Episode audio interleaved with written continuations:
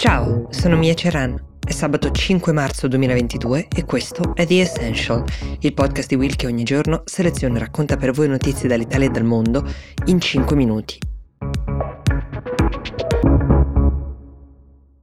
Ho dovuto scegliere ieri tra le tantissime richieste che sono arrivate da voi ascoltatori. Ho provato peraltro a rispondere a tutti, mi manca ancora qualcuno, chiedo scusa, ma provo a rispondere almeno ad un paio dei quesiti più frequenti, più ricorrenti che sono arrivati. Il primo riguarda il ruolo di Anonymous, il gruppo di hacker attivisti che hanno scelto di combattere con i loro mezzi accanto all'Ucraina e la seconda invece è la delicata questione degli atleti russi, quelli delle Paralimpiadi in corso in particolare, ma non solo, che in questo momento rischiano di vedere sfumare l'allenamento di anni perché estromessi da tutte le competizioni a causa delle scelte del governo che guida il loro paese. Partiamo da Anonymous intanto, è un gruppo nato nel 2008, è un'entità non precisamente definita perché lavora, come dice il nome stesso, nell'anonimato, senza un unico canale di comunicazione. Nel corso degli anni questo gruppo è stato protagonista di svariati attacchi informatici ai danni di governi, ma anche di grandi aziende. Nel 2015 avevano ad esempio lavorato per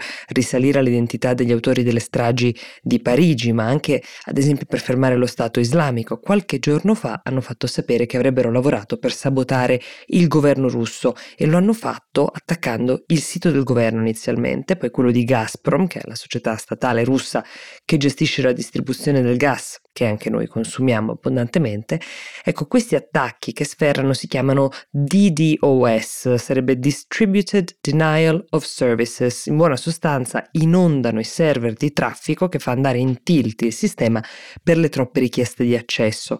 Al di là dell'enorme disagio tecnico che può conseguire, l'obiettivo dichiarato di Anonymous è quello di boicottare la propaganda russa che invece tenta di controllare e monitorare il racconto della guerra, che tra l'altro non si può neanche chiamare guerra secondo i media allineati. Ieri ad esempio la Russia ha bloccato l'accesso a Facebook e quello a Twitter. Chi diffonde notizie legate al conflitto senza il consenso degli organi di Stato in Russia rischia fino a 15 anni di carcere in questo momento. Ci sono mosse anche pratiche a cui possono prendere parte anche degli utenti normali su incitamento di Anonymous. Ad esempio, in questi giorni un'iniziativa è stata quella di suggerire alle persone di utilizzare Google Maps, di andare negli spazi in cui gli utenti possono recensire, ad esempio, ristoranti o luoghi di interesse. In particolare è stato suggerito di farlo sui luoghi di interesse russi e postare nei commenti foto e descrizioni di quello che sta accadendo in Ucraina. Ad esempio, il cibo era ottimo, ma non è stato ben digerito perché nel mentre Putin invadeva l'Ucraina. Ecco, questo tipo di iniziativa dovrebbe essere più difficile da intercettare da parte delle autorità russe.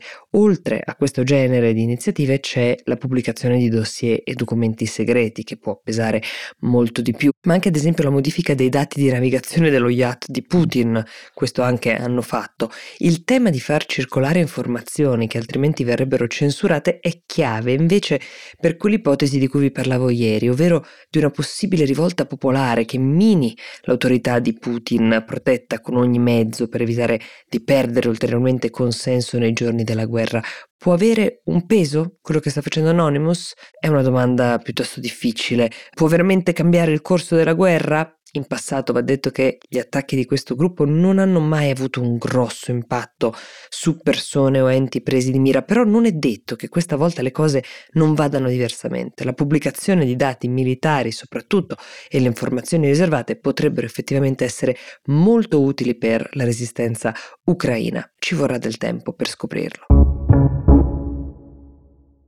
Gli atleti russi e bielorussi giovedì sono stati estromessi dalle Paralimpiadi di Beijing a causa delle scelte del loro leader. C'è stata Prima una decisione più timida del Comitato Paralimpico Internazionale che aveva proposto di farli gareggiare senza bandiera come atleti neutri, ma alla fine la pressione anche delle altre delegazioni presenti è stata tale da arrivare a questa decisione che come immaginate solleva molte polemiche perché un atleta che si è allenato per anni, che vede vanificati i propri sforzi in nome di una guerra che non ha scelto uh, di far iniziare personalmente è sicuramente un tema controverso. Gli atleti paralimpici in particolare sono il simbolo massimo di chi per una vita ha lottato contro la discriminazione che ora può, superando incredibili ostacoli, diventare una bandiera prima che per il proprio paese, forse per tutte le persone nella stessa condizione. Ecco, che colpa hanno rispetto alle scelte di Putin queste persone? Saranno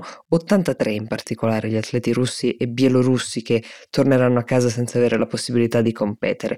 Il presidente del Comitato Paralimpico Internazionale, che si chiama Andrew Parsons, ha fatto sapere che la scelta è maturata perché era stato sottovalutato l'umore di tutto il villaggio olimpico, che cominciava a risentire, a suo dire, delle tensioni internazionali. Pare ci siano stati anche episodi di aggressioni verbali da parte di atleti russi ai danni di quelli ucraini, questo lo hanno raccontato altri atleti, però anche qui non è dato sapere come mai non si possa punire e squalificare un individuo per un comportamento sbagliato, ma chiunque di sbagliato abbia principalmente il passaporto.